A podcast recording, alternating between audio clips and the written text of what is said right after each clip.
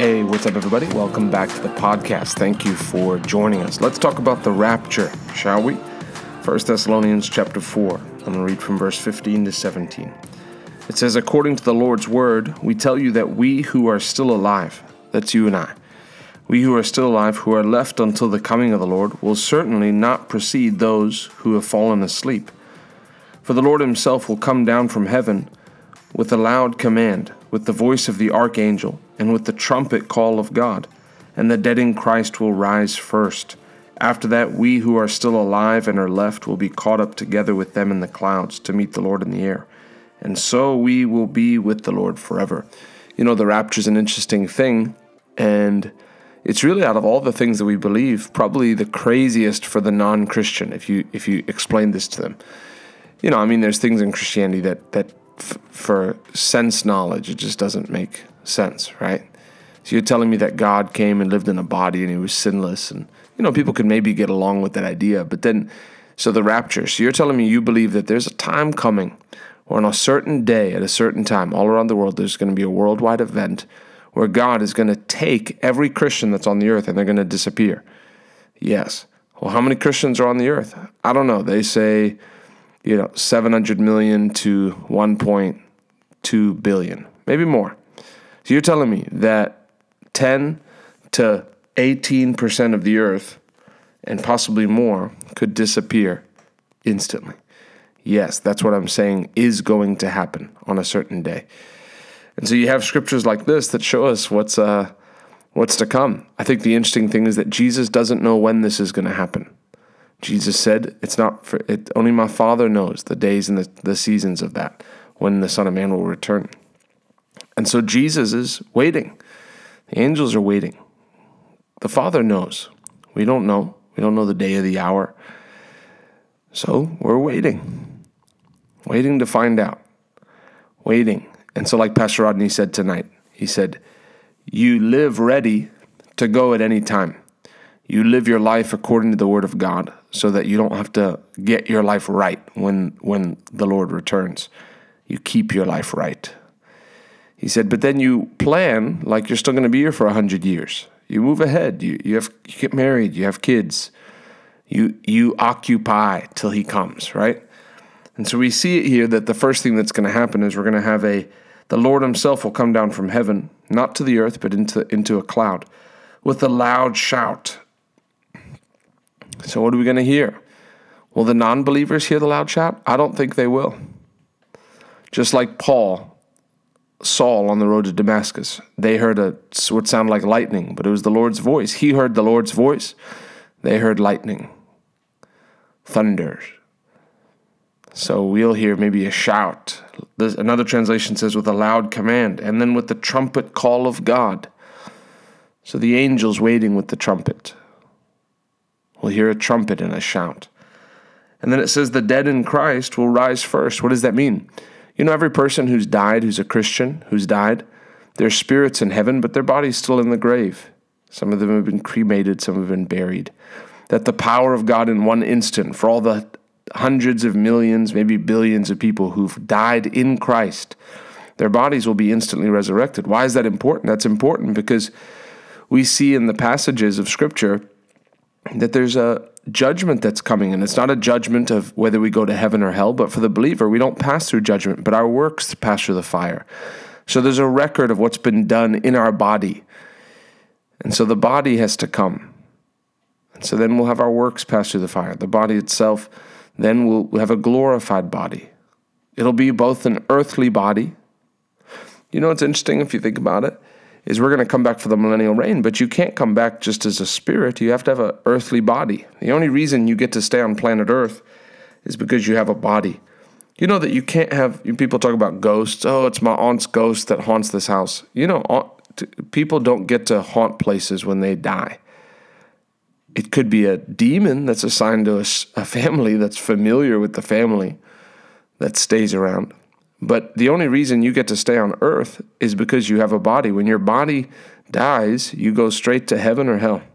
You don't get to hang around. There's no there's no deceased spirits on the earth just waiting. They're in one of two places. And so that body has to come up so it can be glorified. A glorified body is what Jesus had after, after he rose again. It's a body that can be both in heaven and on earth. I'm not talking about the same time, but it fits for both. We'll spend seven years plus in heaven, and then that'll be the tribulation time, right? And then we'll come back. For the millennial reign, we'll be back on the earth for a thousand years. So we need our body. And that was the body that Jesus could walk through walls and he could teleport from place to place. So that's the body that's made for earth. It's the one that God put Adam in at creation. That body wasn't made for Mars, it was made for earth. It's made for earth. 1 Thessalonians 5, verse 2 says, For you know very well that the day of the Lord will come, the day of the Lord will come like a thief in the night. We don't know when that day is coming. We don't know when that day is going to be here, so we stay ready to go at all time. 1 Corinthians 15, verse 51 Behold, I show you a mystery. We shall not all sleep, but we shall all be changed. That word sleep is actually what we would use die. You know, there's some there's going to be people alive. I don't know if it'll be our lifetime. I believe it will. I believe we'll usher in the second coming of God. I believe the night is far spent. I believe it'll be us. We shall not all sleep, but we shall all be changed in a moment, in the twinkling of an eye, at the last trumpet. For the trumpet shall sound, and the dead shall be raised incorruptible, and we shall be changed. So the dead bodies are raised, and then they, those bodies meet their spirits. Their spirits have been in heaven, but the bodies come out of the grave and meet the spirits in the, in the air. And then the bodies are changed, and we're changed. For this corruptible must put on incorruption, and this mortal must put on immortality. So, when this corruptible, how does that work? You know, you think about that. Think about this rapture. When's this going to take place? I know the Bible says no one knows the day or the hour, but it's okay to think. I'm not. I'm not here trying to place a date on it. I'm just saying, will it be a Monday? Would this be a Wednesday evening? Will it be after your church service on Wednesday evening? Will it be on Sunday evening after church? Would it be at two o'clock in the morning? There's a scripture here in, in Matthew chapter 24, and it says, verse 36 However, no one knows the day or hour when these things will happen, not even the angels in heaven or the Son himself, only the Father knows. Listen, when the Son of Man returns, it'll be like it was in Noah's day, in those days before the flood. The people were enjoying banquets and parties and weddings right up to the time Noah entered his boat. People didn't realize what was going to happen until the flood came and swept them all away. That is the way it will be when the Son of Man comes. Two men will be working together in the field, one will be taken, the other left. Two women will be grinding flour at the mill, one will be taken, the other left. So you too must keep watch, for you don't know what day the Lord is coming. Understand this if a homeowner knew exactly when a burglar was coming, he would keep watch and not permit his house to be broken. You must be ready all the time, for the Son of Man will come when least expected. The the interesting thing, there's another passage that said, two will be um, two will let me find it. Will be is that's actually those those things that it's describing. Luke 17, 34.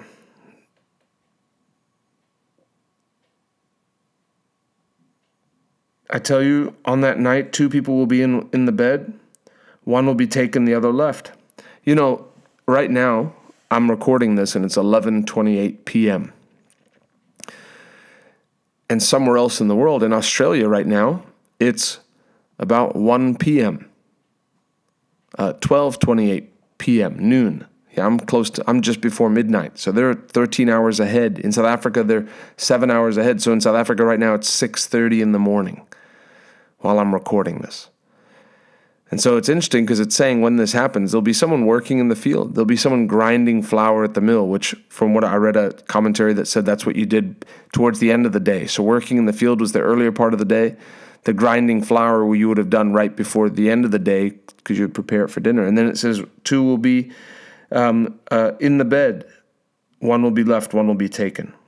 Two will be grinding grain together. Two men will be in the field, one will be left, and one will be taken. And so you have at different times of the world. In Australia, what time will the rapture be? What time will it be here? Will it be on a Monday? Will it be on a Saturday? Will you have just gotten off work and you're walking and you'll have a sense of, man, something feels different. Maybe you'll be walking. You'll be getting ready to get on a public transportation. And as you get on, the Lord says, preach the gospel.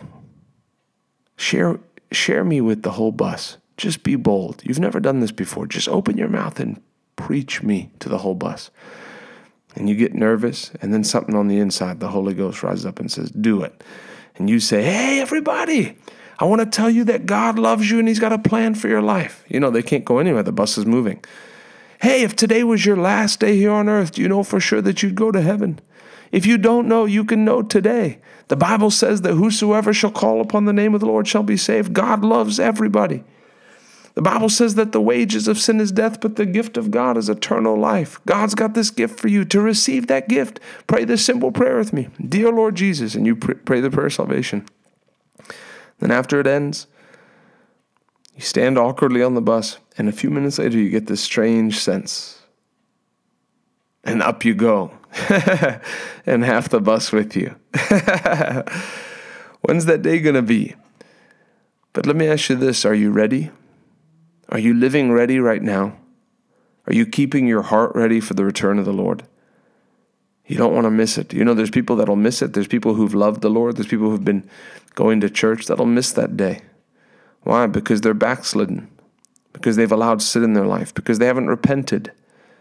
Because they haven't they haven't kept their heart right on fire for the Lord. They have they haven't kept the the fire burning. He's coming back for a spotless bride. There's people who've gone astray from the Lord. There's people who've backslidden. There's people who you're called to to go lead back to the Lord before that day comes. That's all I'm here to do. Lead as many people to Jesus before that day comes. That's my whole job. Are you ready to go? Are you ready to meet Him? Are you doing something now? If you're ready to meet Him, then stay busy. Do something now. Occupy till He comes. If you're not ready to meet Him, make the changes now. Reach out to somebody for help now. Change now so you can be ready to meet Him when He comes. Are you ready to meet Him? Are you ready to go?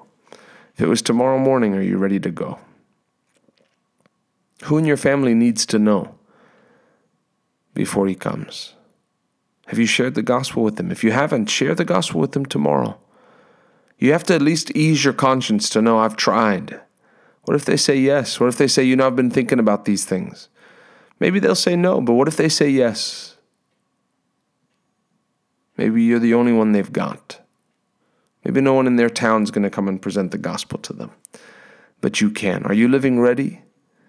Who else needs to get ready before he comes back? He's coming soon. If you need to get yourself ready, if you say, My heart's not right with God, I need to repent, I need to ask God to forgive me. I'm, I'm, I'm not living on fire for the Lord that I, that I was, like I was. I want you to pray with me. Maybe there's things that have snuck into your life that need to get, get out. I want you to pray this with me. I want you to say this out loud with your heart and with your lips out loud. Say, Dear Lord Jesus, come into my heart. Forgive me of all my sins. Please wash me in your blood. Have mercy on me, Lord. I surrender my life. I believe you died for me and that you're coming back again for me. I surrender every part of my life. I love you, Jesus. Amen. Now, if you prayed that, I'd love to hear from you. First of all, you can reach out to us on on uh, on Instagram. But but good. I'm glad you got ready. I'm glad your heart's ready. I'm glad I'm glad you're on fire for the Lord. Return to your first love. Go back to doing the things that you first did when you got born again.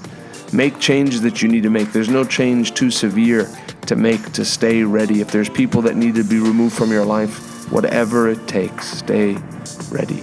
I love you. God bless you. We'll see you on the next podcast.